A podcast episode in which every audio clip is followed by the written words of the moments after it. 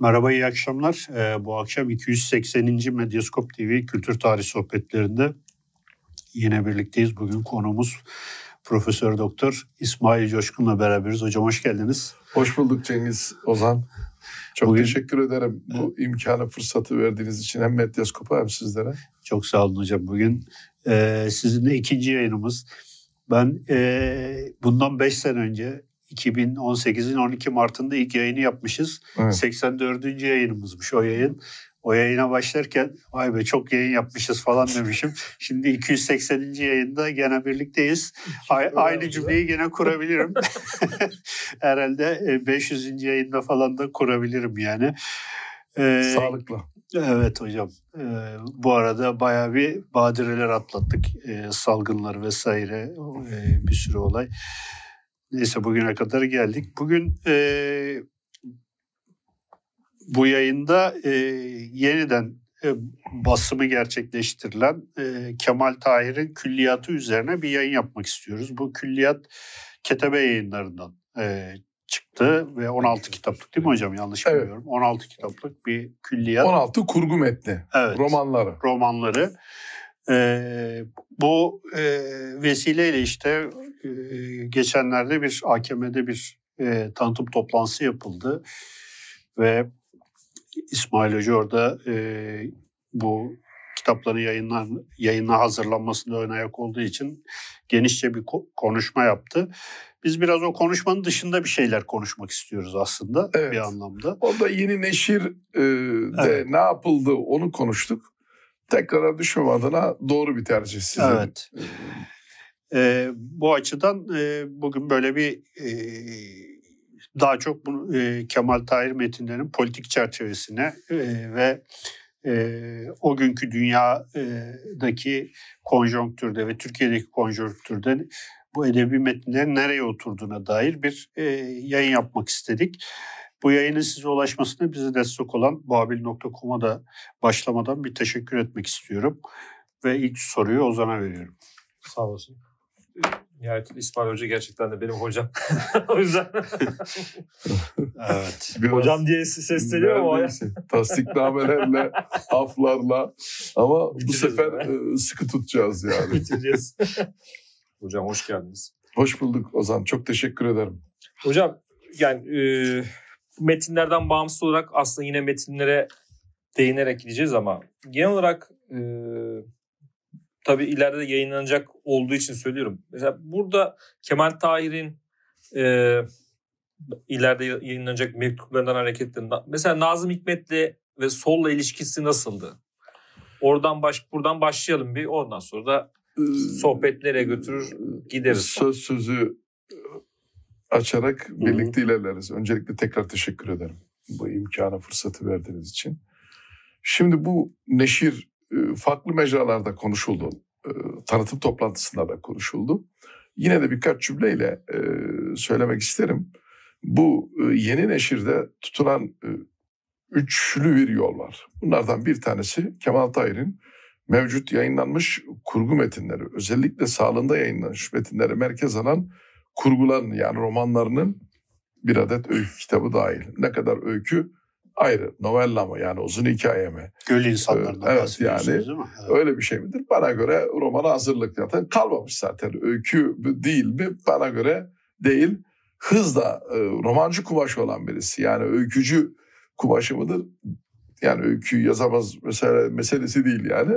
Kumaş romancı kumaşı yani. Ona yönelik bir yönelim daha göl insanlarından itibaren karşımıza çıkıyor.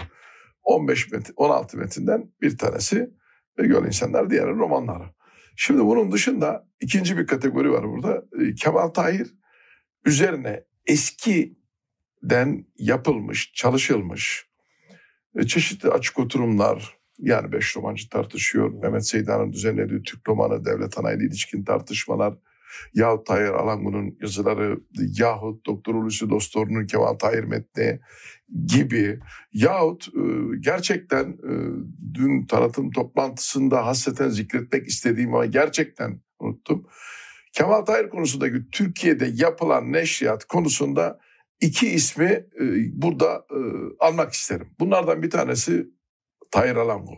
Çok erken dönemde Kemal Tahir'deki kumaşı, cevheri, yeteneği, yatkınlığı, Türkiye meseleleriyle kurduğu ilişki gücünü, bunu öyküleştirme, nesle dökme, o dramı yakarayış, Türkiye gerçeği yakarayışı bakımından Tahir Alango çok erken ve güçlü bir kavrayış.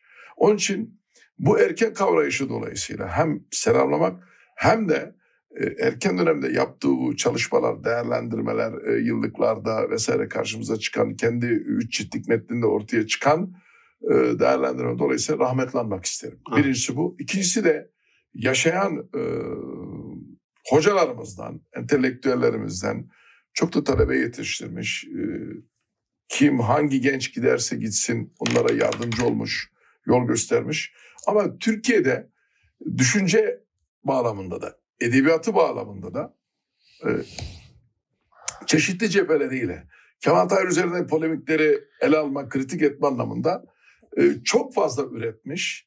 Çok da nesnel bir yerde durmuş. Tarafsız anlamında değil. işin bütün boyutlarıyla, gerçekliğiyle görünmesini açığa çıkarma anlamında nesnel boyutta e, görmüş Kurtuluş Kayar Hoca'yı saygıyla buradan selamlamak isterim izninizle.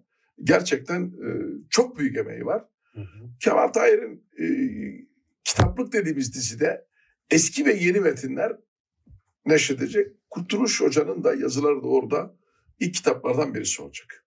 Bunun dışında yeni metinler üretilecek. Yani polisiye edebiyatta ilişkisi, yani Mike Hammer'a karşı gibi bir başlıkta tüm polisiyeleri kritik bir göste, edisyon bir e, kritik, tenkitli bir neşir yapılacak.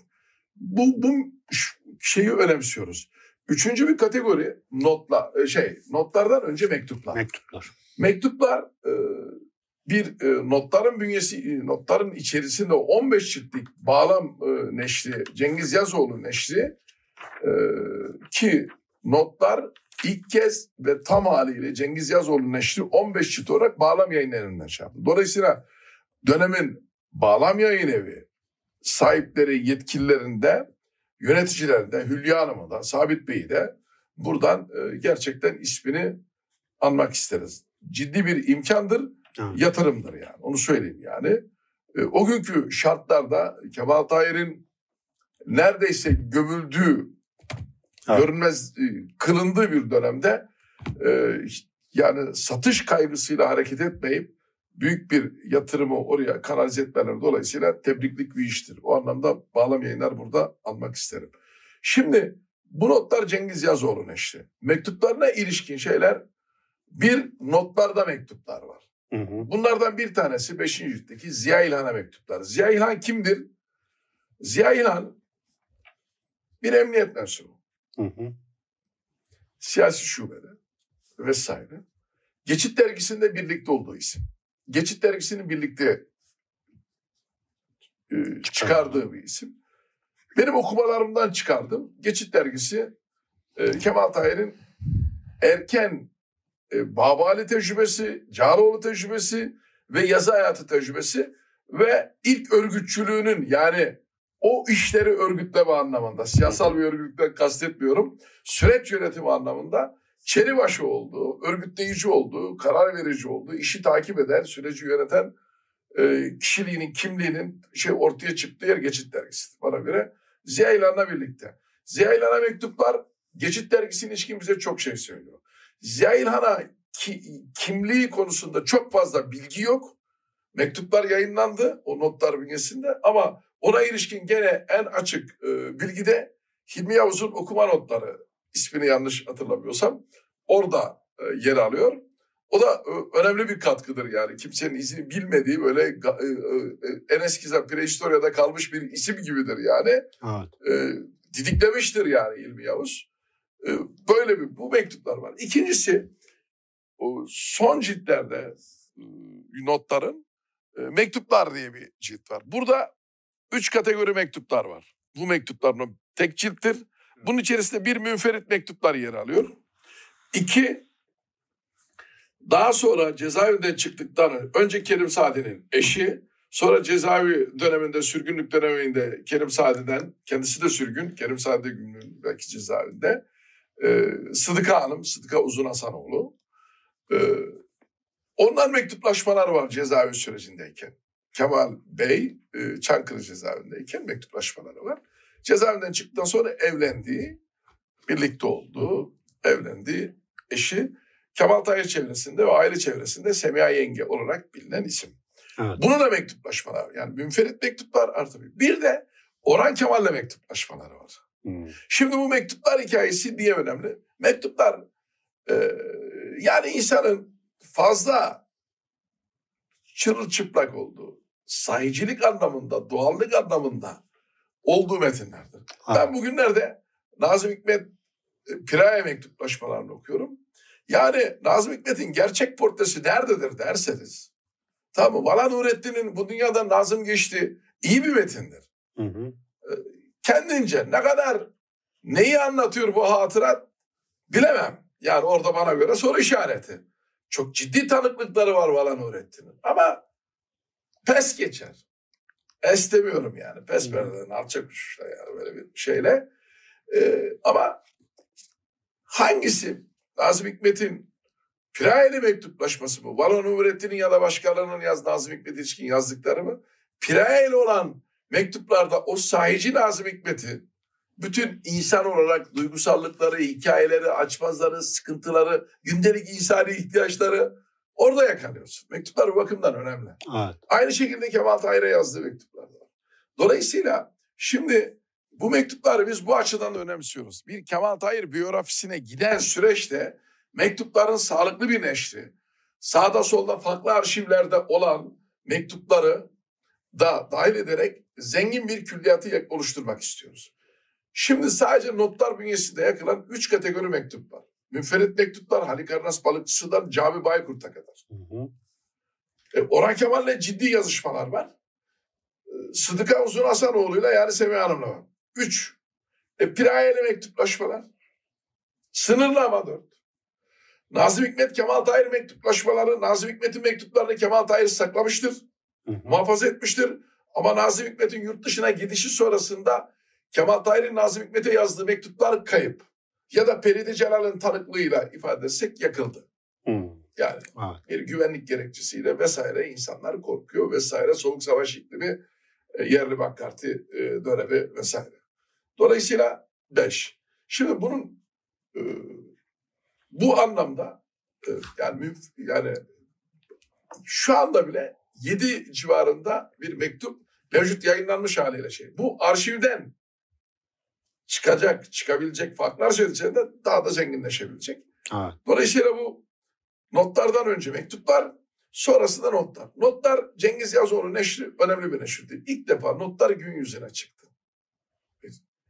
Bu neşir korunacak ama ikinci düze bu notların ciddi bir biçimde okurun daha rahat erişilebilir olmasını temin etme anlamında önce ciddi bir özdeşmeye, ciddi bir tematik kronolojik artık neyse yani mahiyeti ne gösteriyorsa ona göre farklı yöntemlerle okunabilir.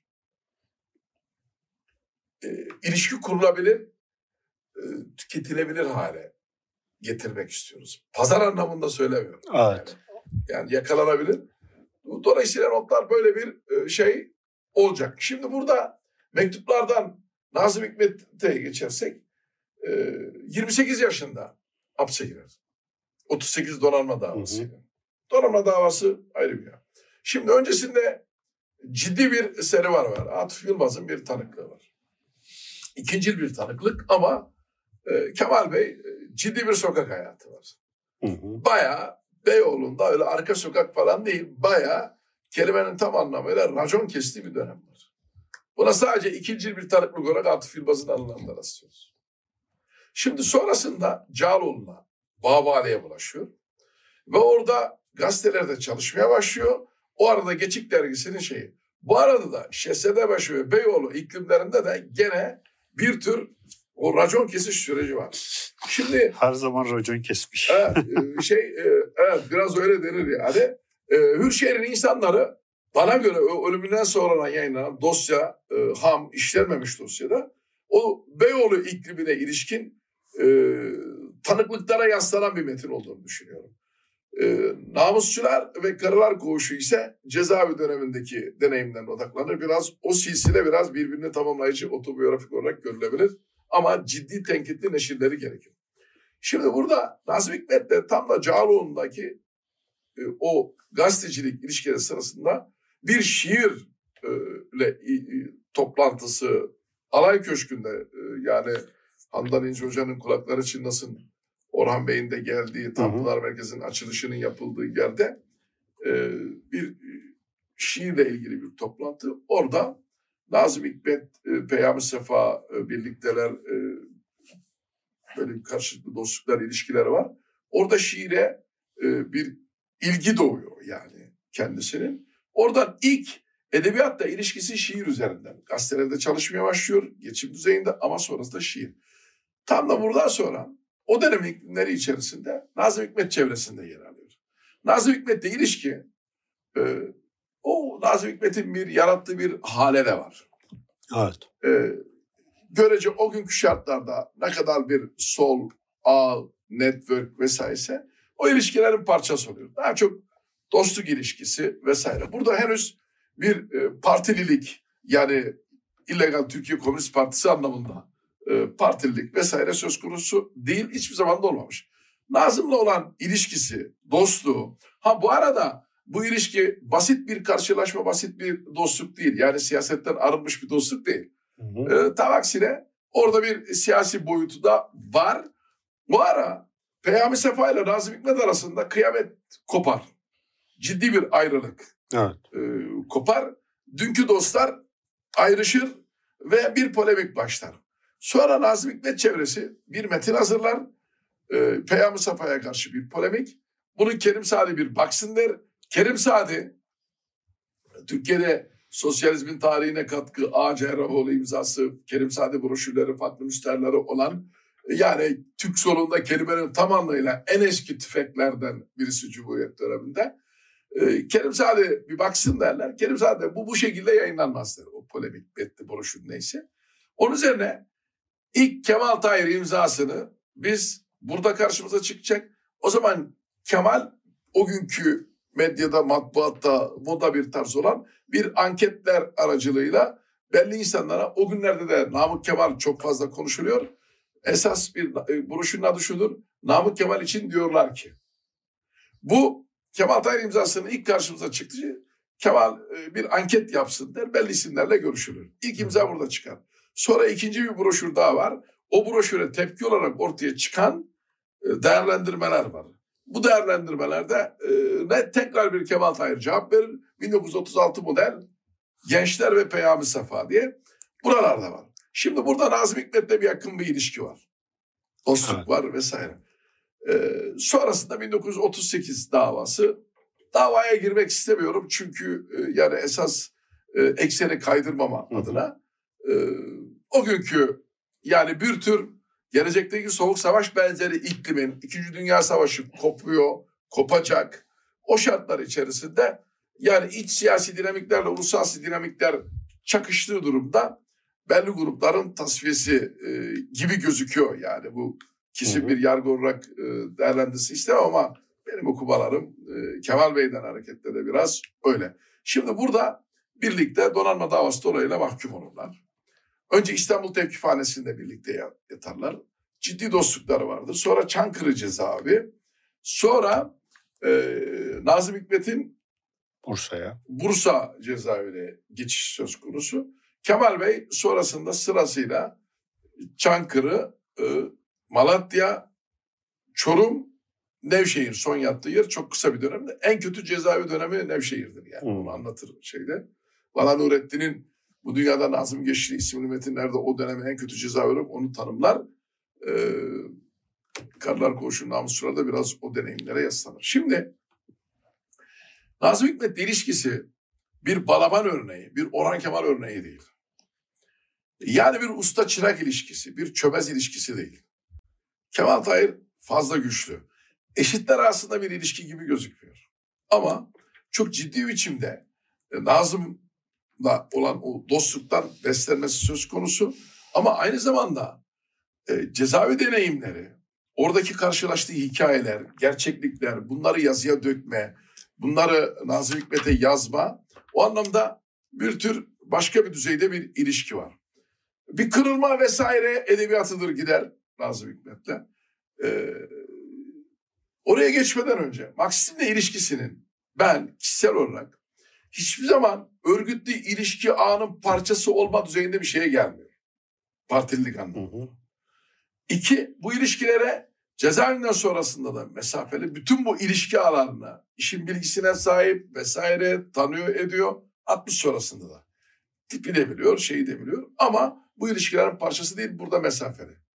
Bu bir çekinme eylemi değil. Yöntem olarak buna inanıp inanmama düzeyinde bir hı hı. E, olarak tetik bir birisi. Yani şöyle fazla bakıyor yani o şeye. Çekiniklik değil, uzak duruş değil, depolitik bir kavrayış değil yani onu söyleyeyim. E, Marksizm'de erken ilişkisi de ben gene burada da dünya görüşü olarak ciddi bir materyalist bir temele ve beslenmeye yaslanıyor. Yöntemi, dünya kavrayışı vesaire gerçeklik kavrayışı. Bir.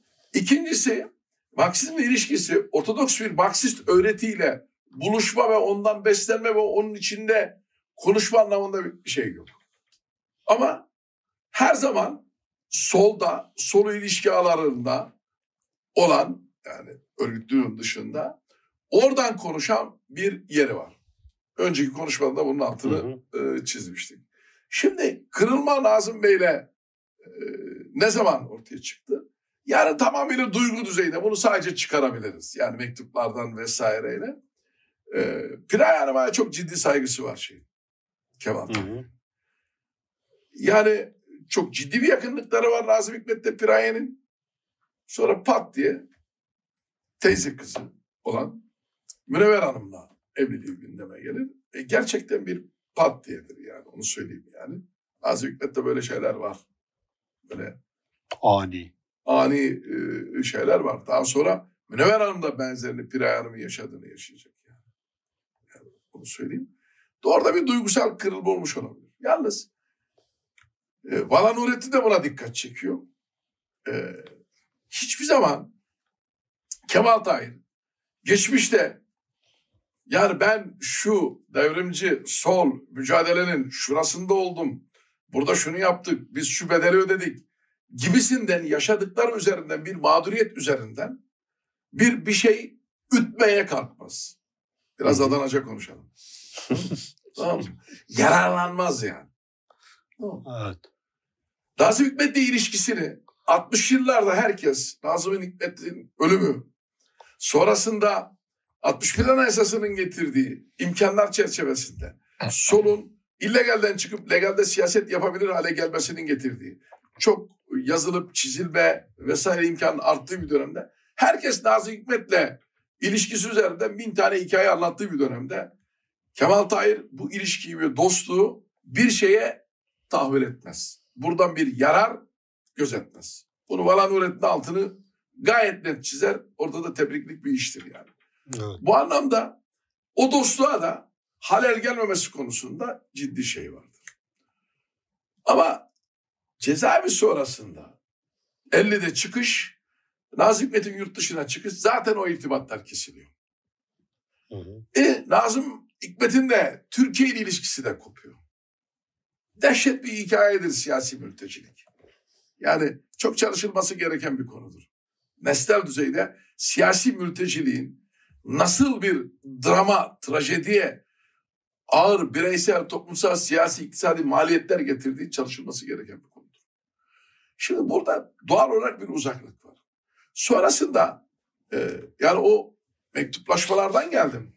E, Nazım Bey'le olan mektuplaşmalardan Kemal Bey mektupları kayıp. Ama Nazım Hikmet'in Kemal Tahir'e yazdığı mektuplar Kemal Tahir ilişkinde çok ciddi tanıklıklar içeriyor. Hı hı. Mutlaka da yani mevcut neşri olmasına rağmen başka türlü bir mektuplar dizisinin parçası olarak yayınlanması gerektiğini düşünüyoruz.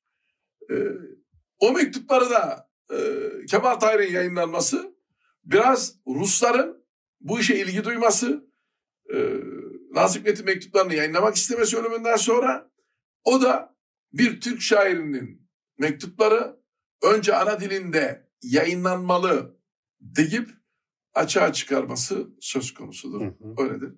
Yani bir dostluk arkadaşlık, bir etkilenişler, beslenmeler vesaire söz konusu.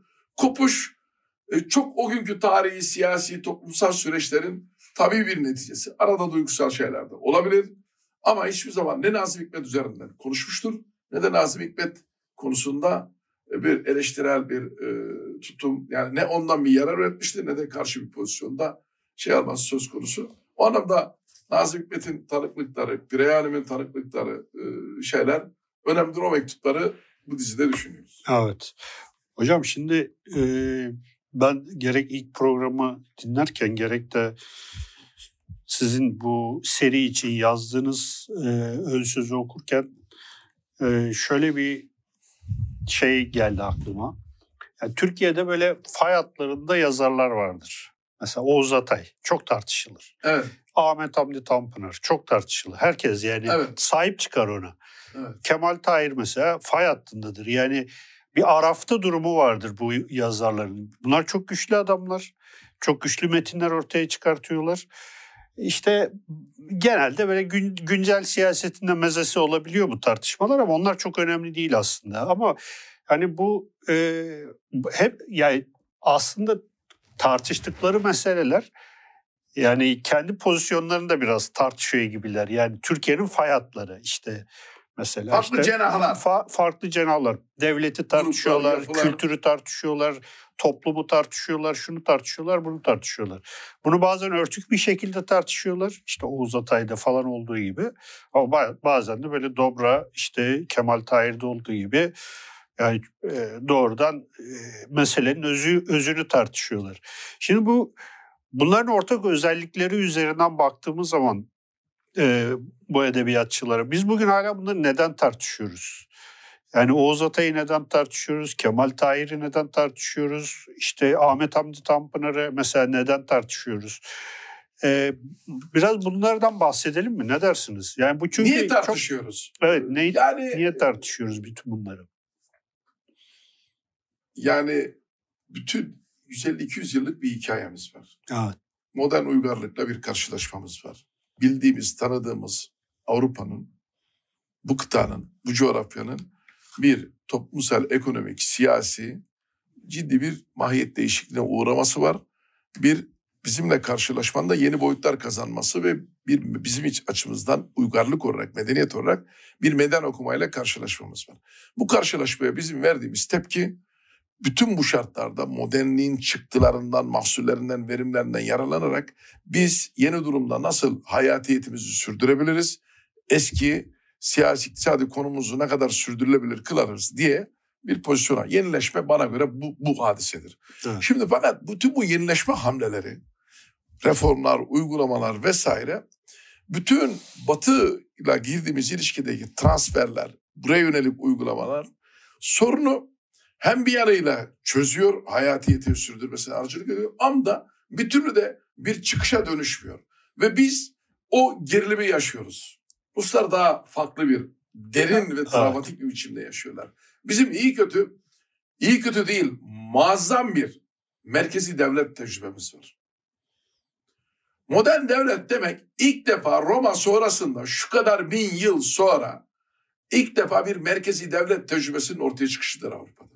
Bizim modernleşme sürecinde modern devlet modelini hızlı bir biçimde transfer etmemizin ve bu başarılı bir biçimde uygulamamız geçişi çok hızlı yakalamamızın kaynağında biraz önceki devlet tecrübelerimizde de alakalı.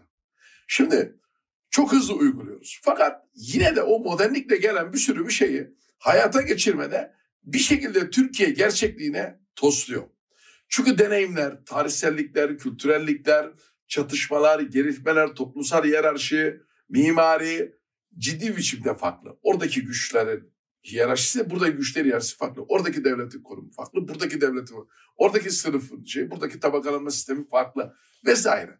Bu oryantalist bir farklılık anlamında değil. Şimdi burada biz buradan bir şekilde çıkışı yakalamaya ilişkin hamle üstüne hamle deniyoruz fakat çıkamıyoruz. Üstüne üstlük bir de imparatorluğu kaybediyoruz. Bu bizim için olağanüstü yıkıcı bir etki. Bütün bu saydığınız isimler bu yıkıcı etkiyi tanımış, bedenlerinde, ruhlarında, dünya kavrayışlarında, Türkiye gerçekliğiyle gündelik hayatlarını kuruşlarında iliklerine kadar yaşamış unsurlar. Kemal Tahir'de, Tanpınar'da, Oğuz Atay'da, Türk Romanı'da, Şerif Mardin'de. Yani zengini yoksulu. Varsılı şeyi. iyi yetişmişi iyi yetişmemesi. Türkiye bu modernleşme tecrübesindeki gelgitler, iniş çıkışlar, yaşadığımız sıkıntılar Türk aydınını, entelektüelinin, bürokratını canhıraş bir şekilde sadece bu meselin, bu yakıcı sorunlarla ilgili olmaya zorluyor. Tanpınar'ın da, Oğuz Atay'ın da, Halid Edip'in de ya da Atilla İlhan'ın da ya da Nazım Hikmet'in de Kemal Tahir'in de kalıcı olması, kanonik hale gelmesi, yerleşik yazar haline gelişi, esas temsiliyeti bunların üstlenmesi, merkeze oturması tam da bu hikayeyle ilişki kurmalarla ilişki. Tanpınar'ın sorunu da herkesin sorunu sinekli bakkal sorunu arkadaşlar. herkesin sorunu yani Yakup Kadir'den tutunamayanlara. Yo entelektüelin hikayesi kendi insanıyla ilişiyor. Ya ister Fatih Harbiye ister Leyla Erbil'in tuhaf bir kadın. Tersinden Fatih Harbiye bu sefer. Yani Nişantaşı Gazi Osman Paşa'dır tuhaf bir kadın bir yanıyla. Yani halka gideceğiz, halka ineceğiz. Yani Aydın'ın naifliğini de gösteren bir metindir e, şeyin Leyla Erbil'in bu kitabı. Gazi Osman Paşa'ya tanışır. Yani sadece gece konduların öldü. Olduğu bir yere taşınır. Yani Nişantaşı'ndan Gazi Osman Paşa'ya taşı, taşı tarlaya eski tabirle taşınıyorsun. Abi piyano ile gidiyorsun yani. Piyano o gece kondunun kapısından sığmaz ve gayet çıplak bir metafordur. Net bir şeydir yani tamam mı? Metafor ve çıplaklık yan yana geldi gelmedi. Geldi bana göre tamam mı? Çarpar seni yani. O kapıdan girmez ve bahçede çürür hocam o piyano. Yani ya çelişkimiz bu yani. Ya evet. bu çelişkiler merkezde olduğu için hala Yusuf şuraya sorunu Türkiye'nin sorunu. Hala üç tarzı siyaset. Evet. Nasıl Osmanlı'nın bütünlüğünü sağlayacağız? Osmanlıcılık. Buradan devleti nasıl kendini yeniden inşa edecek? İslamcılık. İslam dünyasıyla ilişkiler. Hala yeni bir kimlik inşası Türkçülük. Ya da Gökalp'ın üç tarzı siyasetin aynı benzer kadı Türkleşmek, İslamlaşmak, Masırlaşmak. Kemal Tahir'in sorunu da, Gökalp'in sorunu da, Tanpınar'ın sorunu da modernleşme sorunu. Orada Doğu Batı olur. Orada Sinekli Vakkal'da başka bir sorun var mı Doğu Batı'dan başka bir sorun?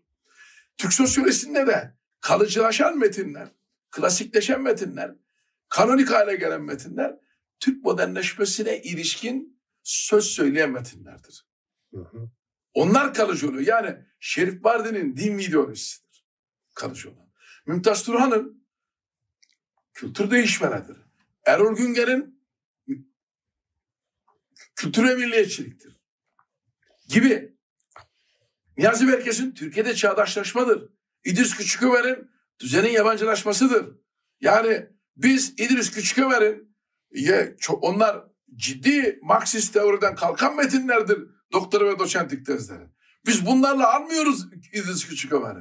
E, düzenin yabancılaşmasıyla arıyoruz. Evet. 60 yılların göbeğinde ortanın sonu tartışmalarına verdiği cevaplarla. Dolayısıyla hala niye konuşuyoruz? Yaralarımız Açıkta. bütün sağalma girişimlerine rağmen 20'lerde değiliz. Çok yol gidildi. 30'larda değiliz. Çok yol gidildi. 40'a, 50'ye, 60'a, 70'e, 80'e çok yol gidildi. E, yeter mi? Yetmez tabii ki. Yani Türkiye'nin enerjisi, nüfusu, demografisi vesaire başka bir şeyi getiriyor. Ama yara eski yara. Evet. Yani onun için de bu yazarlar buralara ilişkin konuştukları için, buraları deştikleri için, buraları drama döktükleri için, anlatıya dönüştürdükleri için bakıyoruz. Yani onlar e, şey yapıyoruz. Ortaklıklar da bu. Bu arada e, burada ifade edeyim. Eğer gerçekten sahayla ilgili uzman isimlerle çalışmayı yakalayabilirsek e, Kemal Tahir ve Türk modernleşmesinin kilit isimleri, edebiyat düzlemindeki isimleri birlikte yazdırmak istiyoruz. Mukayeseli, karşılıklı, birlikte okuma imkanını veren Yani Kemal Tahir ve Nazım Hikmet. Kemal Tahir ve Aziz Nesin. Kemal Tahir ve Tarık Buğra. İkisi de milli mücadeleyi anlatıyor. Kemal Tahir ve Oğuz Atay gibi böyle bir dizide düşünüyoruz. Evet. Hocam burada e, şeyden de bahsetmek gerekiyor herhalde 60'lardaki bu özellikle e, Atüt konusunda e, işte şeyin e, Kemal Tahir'in devlet anası var. E, onu nasıl diyelim o kuramı bir şey yapıyor. Edebi bir e, forma büründürüyor. Oradaki iktisat ve iktisat, iktisat tarihi ile roman arasındaki ilişki nasıl? Hocam bir ona bir ek yapmak istiyorum hocam. Buyurun. Ozan'ın söylediğine sizin ön sözünüzde de bu 16 kitabı iki iki kısma ayırmışsınız. E, gruplandırmışsınız ama devlet ana bu ikisinin de ötesinde bir hani e, bütün meseleleri yeni baştan kurduğu e, tekil bir metin olarak tarif etmişsiniz. Bu açıdan yani devlet ana önemli bir e, metin yani. Ben onu Oradan başlayalım. Katkı olarak şey yapmak istedim. Yani e, Ozan'ın sorusundan başlayalım. Atlarsak tekrar oraya dönelim. Asetif üretim tarzı tartışmaları.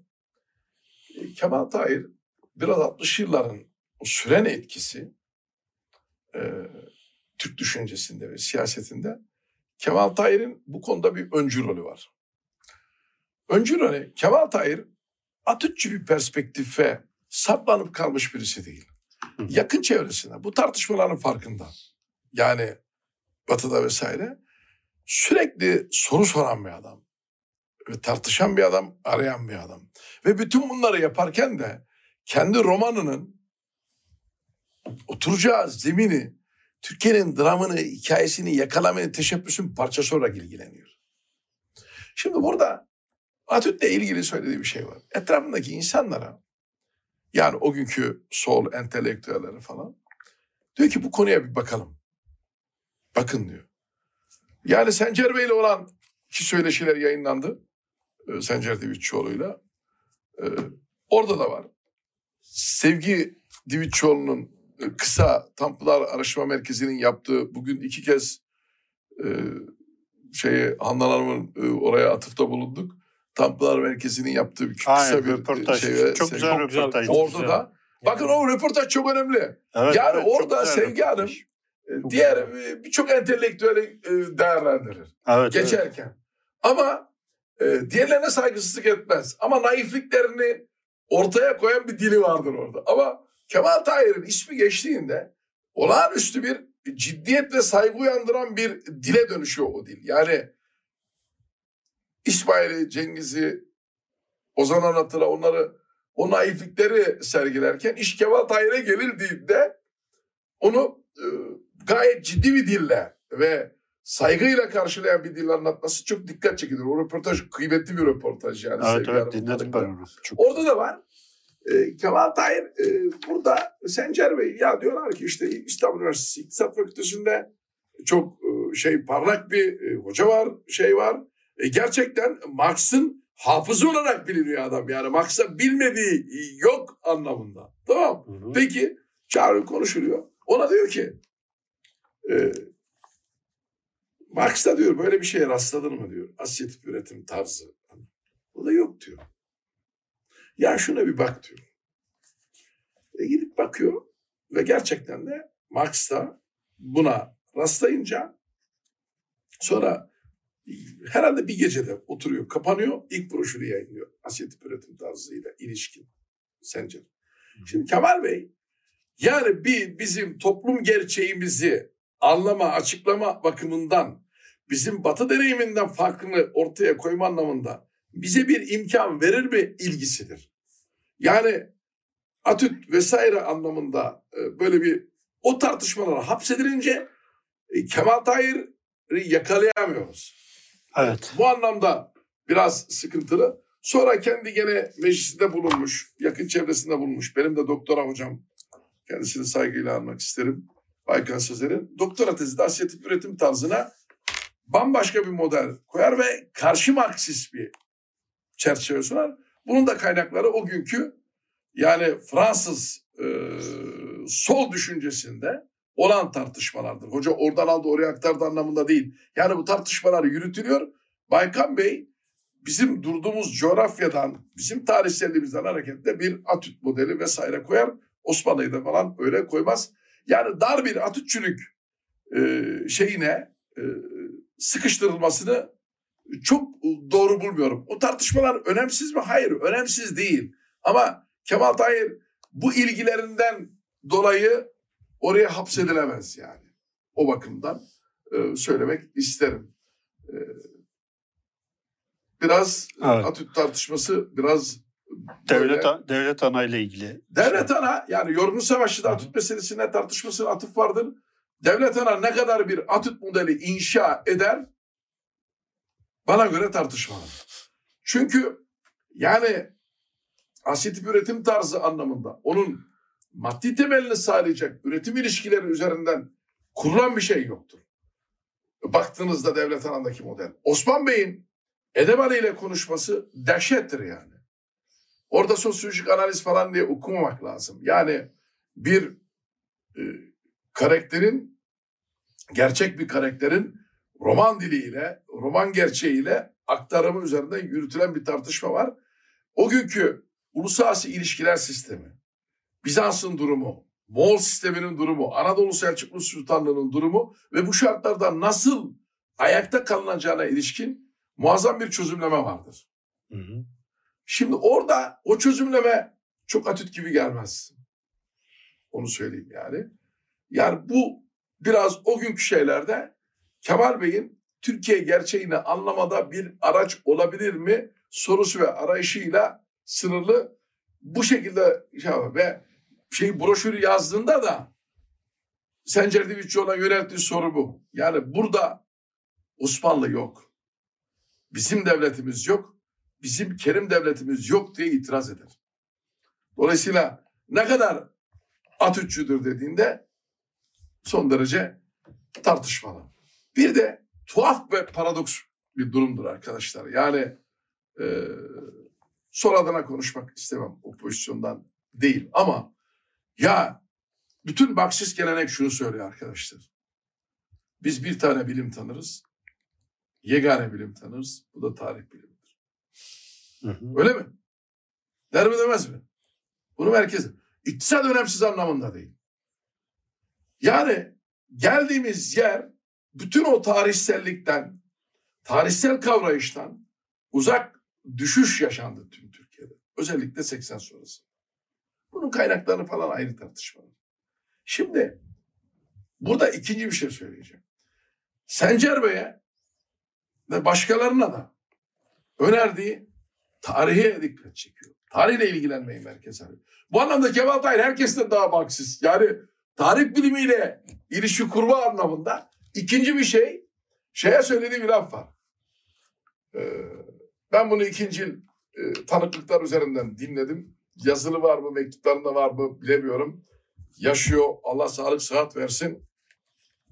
Engin Deniz Akarlı hocam. Hmm. Kendisini buradan saygıyla selamlamak isterim. Ona söylediği bir şey var. Ne okumak istiyorsun diyor. Robert Kolej'de öğrencidir. Robert Kolej öğrenci birliği başkanı. O ilişki anın başında şey.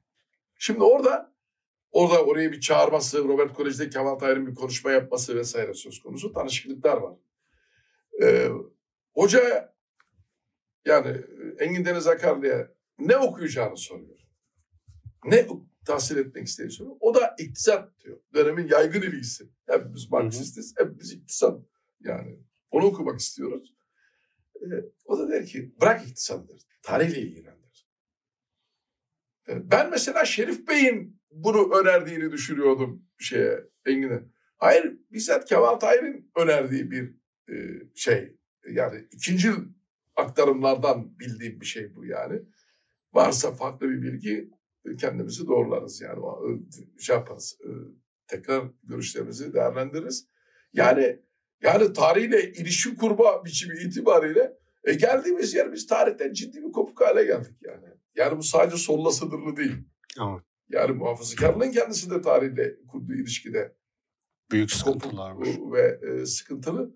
Asyetik üretim tartışmaları e, kapsamında biraz tarihin ilişki üzerinden bunları söyleyebilirim. O zaman. Teşekkür evet. ederim soru için. Hocam şimdi siz konuşurken gene benim böyle aklıma e, gelen şeyler oluyor.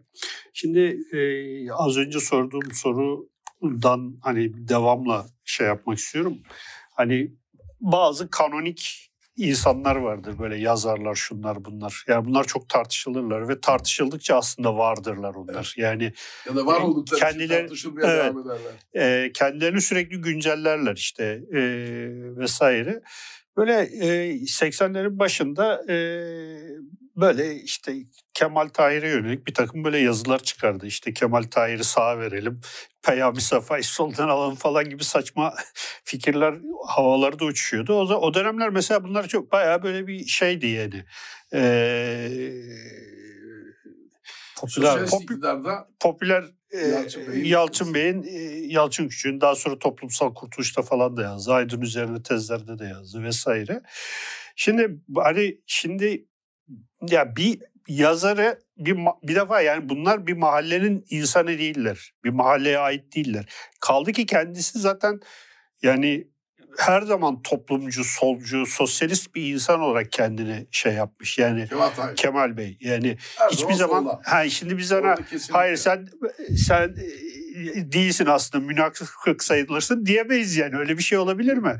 Ya adamın bütün hayatı şeyle Cengiz geçmiş. Bey'in tanıklığı var. Biz her zaman dedi solda olduk dedi yani Kemal Bey'in sağlığında vesaire bizim evet. tavrımız tutumuz ki e, Cengiz Yazıoğlu da e, Türkiye İşçi Partisi Kadıköy ilçe başkanının kurucu ilçe başkanıdır. Evet. Birçok ismi de e, Türk soluna Baykan Sizler dahil kazandıran isimdir yani tip Kadıköy ilçesi üzerinden. Sonra kendisi İstanbul İl Teşkilatı'nda, il örgütlenmesinde e, genel sekreterdir. Yani bugünkü siyasi parti teşkilatında ikinci başkan konumuna yakın bir konum o günkü sekreterlik yani. Evet. Ee, sıkı örgütçü yani Cengiz Bey yani. Evet. Onu da altını çizelim yani. Yani şimdi buradan e, baktığımız zaman mesela bundan yıllar önce biz bir şimdi ismi lazım değil bir konu çağırmıştık. Böyle bir mevzular döndü.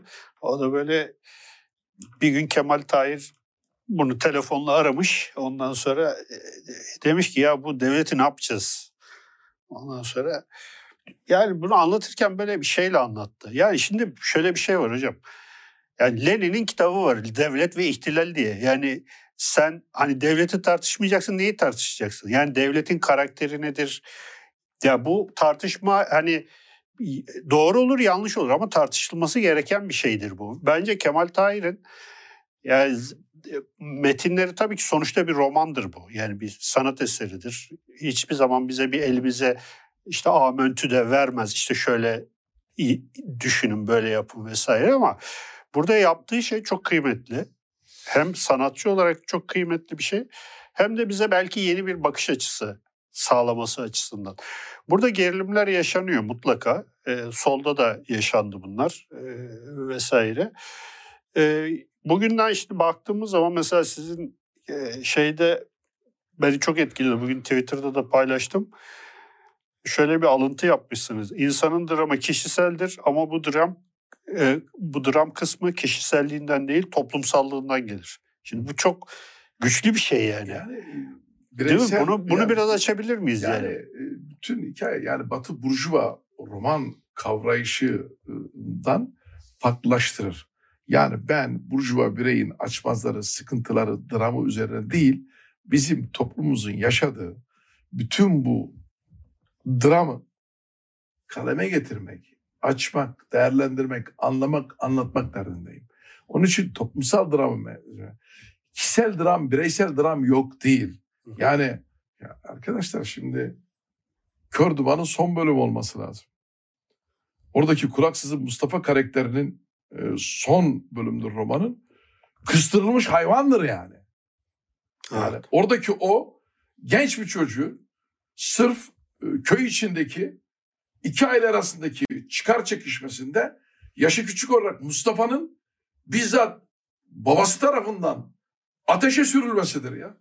Dehşet bir hikayedir o yani. Yani Mustafa'nın orada bireysel dramı, sıkışmışlığı çok sağlam bir biçimde verilir.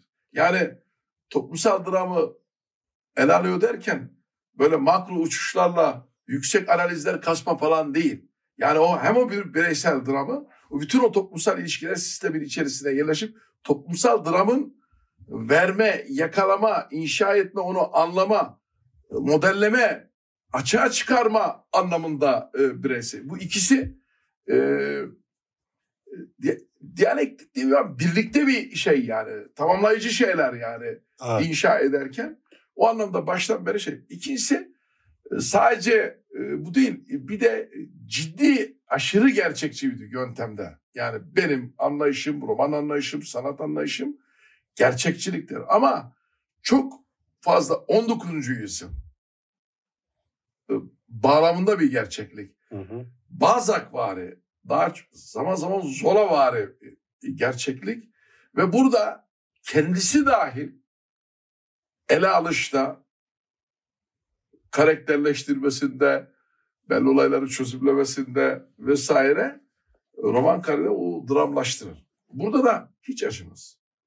Yani gerçeklik neyse onu yakalamaya çalışır. Apaz mı apaz? Kayalar köyünden mi annesi Kayalar köyünden? Büyük mala baktığınızda dehşettir yani.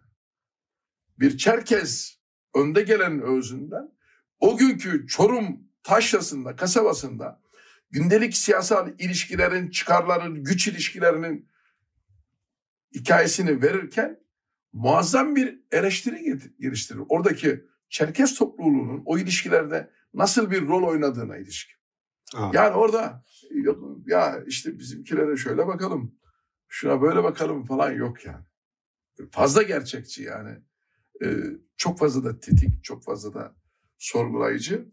Dolayısıyla o bireysel toplumsal dram meselesi biraz öyle. Yani şeyle başlayınca e, Atüt vesaire oraya gelmeden önce Nazım Hikmet'ten sonra e, ben e, Türk soluyla ilişkisinde hep solda olması ve çok yakın dostlukları da ilişkileri de var. Bir sefer 6-7 Eylül'den Eylül hadiselerinde o günkü sol ilişki alanında kim varsa tutuklanırlar. Olayın müsebbipleri, sebep vericileri, azmettiricileri gibisinden, başlatıcıları gibisinden. Sonra öyle olmadı ama bütün Aziz Nesin'den Kemal Tahir'e kadar şey yaparlar. Şimdi herkes Kemal Tahir'le ilgili bir sürü bir şey söyler. Bütün o cezaevi şartlarında yani e, yatamıyorsun bile yani. Birbirinin kafası ayağına o öyle o kadar tıkış tıkış. Orada milletin moral motivasyonu sağlayan Kemal Tahir'dir. Sürekli bir neşelilik, moral, motivasyon, iyimserlik vesaire. Buradan Aziz Nesin'le ilişkisine yani Nazım Hikmet sonrasında Türk soluyla ilişkiler anlamında Aziz Nesin'e çok yakın bir dostluğu var. Hı hı. Ciddi bir dostluğu var yani. Bu dostluk beraber işbirliğine gider. Düşün yayın evi 14 aylık bir ortaklıkları var. Sonra Kemal Bey'in ayrılması var. Ee, Düşün yayın evi Kemal Tahir'in e, ikinci yayıncısıdır aynı zamanda. E, sonrasında ayrılırlar. E, çok uzun sürede beraber.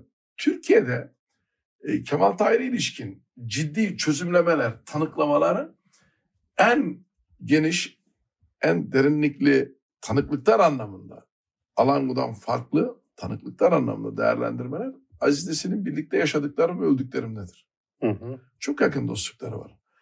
Meral Çelen'in Nesinli Günler kitabında da vardır. Bu çocuklar duyması gibi bir dizi vardı eskiden. Evet evet. Orada aile içerisinde mesela çıkınca mutfağa geçilir. Bir şey diye. Şimdi Acı Nesinler'de kavga Beran Hanım anlatıyor bunu. Sağlık diliyorum buradan kendisine. E, kavga çıkınca işte Kemal Tahir'in evine komşular, dostlukları var. Kavga çıkınca mutfağa gider gibi Kemal Bey'e giderler. Kemal Bey de Aziz Bey'e bir çıkışır, işleri toparlar, e, hakem, Çok hakem, iyi bir dostluklar var. Bu dostluklar e, sonrasında e, şu olur, e, kopar. E, Kemal Bey burada iki şey, Aziz Nesin'le ilgili bir şey anlatacağım, bir tanıklığı anlatacağım. İkinci bir tanıklık. E, arkasından da oradan Oğuz Atay'la bağını kuracağım aynı tanıklığın. O da şu, ee, Aziz Bey bir gün o sağ sol çatışmasını, o soğuk savaş dönemini, o rezil iklimin getirdiği gençler arasındaki o çekişmenin e, şiddete dönüştüğü, kayıpların yaşandığı bir dönemde Aziz Bey biraz da o çatışmalardan yarar umar e, şekilde Kemal Bey'e e, bir şey ya bu çatışmadan, gençler arasındaki bu vuruşmadan yani bizim lehimize, sosyalist lehine hayır çıkacak gibi bir o yönde bir değerlendirmesi zikrediliyor. Bir tanıklık var. Hı hı. Kayıt da var. Onu da söyleyeyim. Şimdi orada Kemal Bey çok sert çıkar. Ağır çıkar yani. Ya çocuklarını sorar. İşte ikisi de yurt dışında. Eğitim alıyorlar falan. Kemal Bey bunun doğru olmadığını biraz sert ve eleştirel bir biçimde biraz da kükreyerek anlaşılan orada bir kopuş olur. Ama ciddi dostluklar var, yakınlıkları var. Ortaklık dahil. Aile ilişkileri vesaire. Bunu hem birlikte yaşadıklarım, öldüklerimde Aziz Nesin'in kitabında görürsünüz hatırat gibisinden hem de nesilli günlerde ben aldım. Ama o kopuş şeye kadar sürer. Kemal Bey'in kaybına kadar, vefatına kadar. Vefatında da e, kabir başında Aziz Nesin'in ünlü konuşmasıdır. Fırtına dindi hmm. şeklinde. Şimdi buradan ikinci bir şey. Kemal Bey bu sıcak hadiseler konusunda son derece duyarlı. Ya 38'i yaşamışsın sen. Hani Osmanlı'da oyun çok olur hesabı. Yani ortada bir ne kadar siyasi güçlü, bağımsız bir devlet var. Hangi uluslararası çekişmenin parçası bir sürü gruplar, yapılanmaların kol gezdiği bir yerde kaygılı ve tetik duruyor bütün bu olan biten sıcak hadiseler karşısında. Eleştirel bakıyor, mesafeli duruyor. Şimdi buradan ikinci kareye geçmek istiyorum. Oğuz Atay'a geçmek istiyorum. Ee, Leyla Erbil'in aktarımı var, tanıklığı var. Kendisini rahmet ve saygıyla anmak isterim. Ee, yazı düzeyinde var bu. Elimizde aktarım düzeyinde bir söyleşinin parçası gibi mi? Leyla Hanım Kemal Bey'le dostluğu var. Evine gidip geliyor. Oğuz Atay da genç Oğuz Atay. Onunla da ilişkisi var. İkisini bir araya getirmek ister evinde bir yemek daveti verir.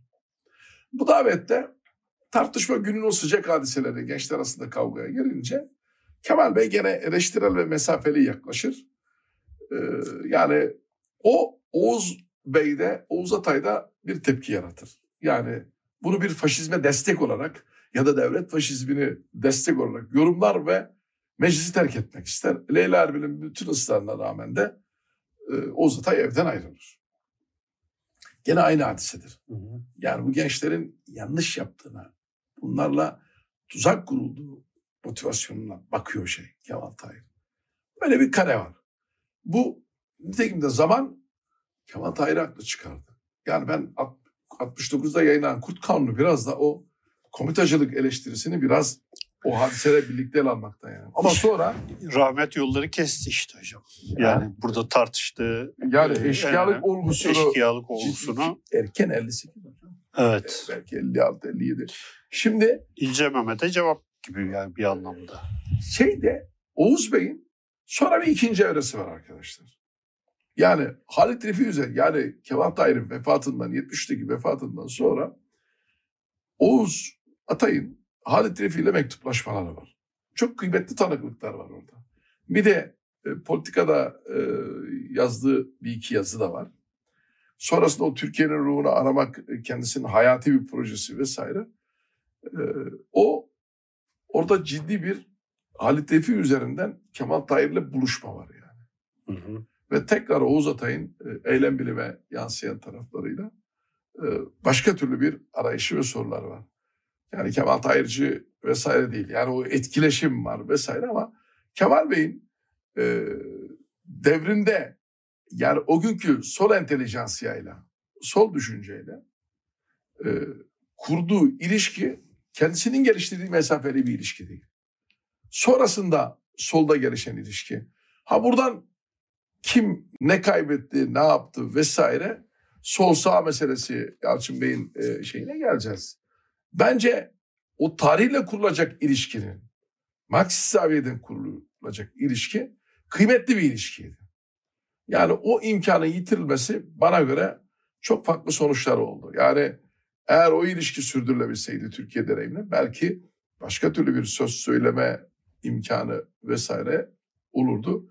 Yani Aziz Nesinlerle vesaireyle kalmadı o iş. Sonrasında mahkumiyete dönüştü. Özellikle Yalçın Bey radikal kanat ama sonrasında Fetinacilerle gelen e, eleştirel e, tutum, Oktay Akbal'ların daha Devlet Ana'nın yayınlanısından itibaren daha e, cumhuriyetçi, hümanist, e, Kemal, lafı sevmiyorum, Kemalist perspektiften e, kötü bir etiketleme ve Kemal Bey'in ciddi biçimde bu tür bir e, ilişkilerden, duruşlardan dışarıda tanımlanması var. Burada e, şey değil yani ben bunu büyük kayıp olarak görüyorum. Yani. Evet. Hocam yavaş yavaş toparlayalım isterseniz. Ee, ben son olarak hani bugünden baktığımız zaman Kemal Tahir'in e, işte bir takım etiketlenmelerden artık yavaş yavaş sıyrıldığını düşün, düşünmek istiyorum veya düşünüyorum diyeyim. Ee, şimdi hani bu e, notları yayınlayacağız diyorsunuz, mektupları yayınlayacağız diyorsunuz vesaire. Ee, bu, bugünden geleceğe doğru bir projeksiyonla baktığımız zaman Kemal Tahir'in e, genel olarak duruşu, romanları, fikirleri bize nasıl bir projeksiyon e, sunuyor ve e, e, yani bir kanonik metin olabilir mi? İşte daha da böyle tartışılan veya işte geleceğe yönelik bize işte bir takım fikirler verebilecek bir gücü tabii ki vardır ama hani bu siz bu imkanı nasıl değerlendiriyorsunuz? Öncelikle şunu söyleyeyim. Şu ana kadar e, Kemal Tahir'in edebiyatımızda yerleştiği yer zaten o kanonik düzeyde. Yani yerleşik olma, e, merkezi bir yerde durması anlamında kanonik aldığı hale geldiği çok açık. Gene ikinci bir tanıklık aktarmak istiyorum. E, Atilla İlhan'ın 70'lerin ikinci yarısında e, o döneme atıfla söylediği bir şey var. Diyor ki ben ilk defa Kemal Tahir'in metinlerinde, yayınlarında e, gördüm. İlk defa Anadolu'ya kamyon kamyon Kemal Tahir metinlerinin gönderildiğini gördüm dedi 70'lerin ikinci yarısında. Kemal Tahir döneminde okundu. E, bütün o yok etme, görmezlikten gelme.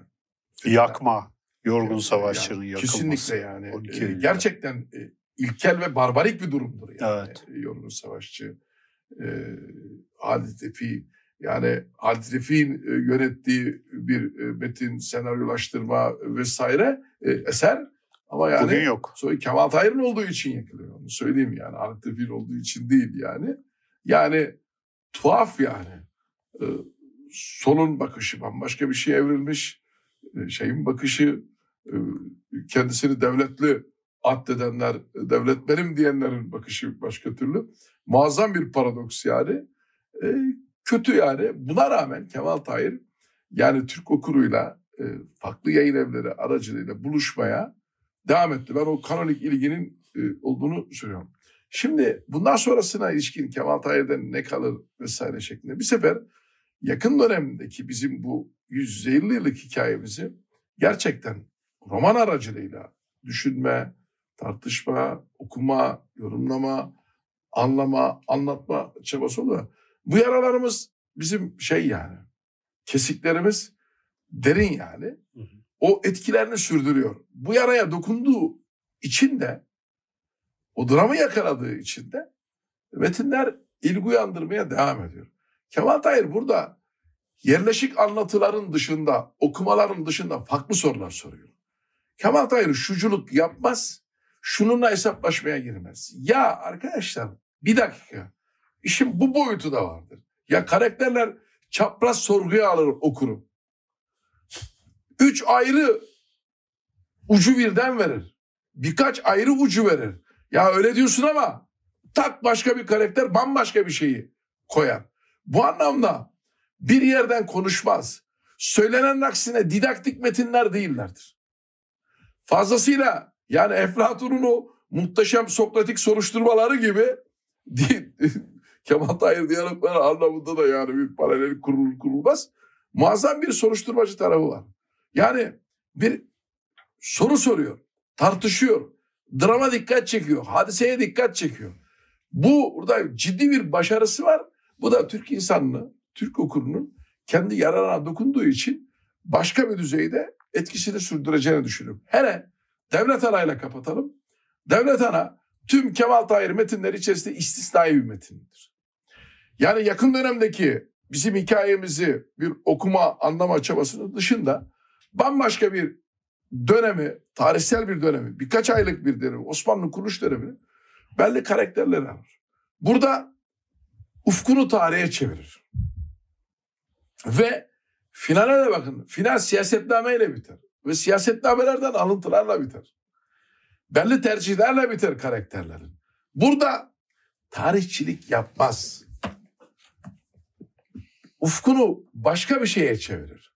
Tarihe çevirir, tarihsel imkana çevirir. O gün Türk insanının yapıp etme başarısına, kabiliyetine, yeteneğine, yatkınlığına odaklanır. Buradan hareketle ya biz dünkü tecrübelerimizde bir şeyler yaptık, kurduk.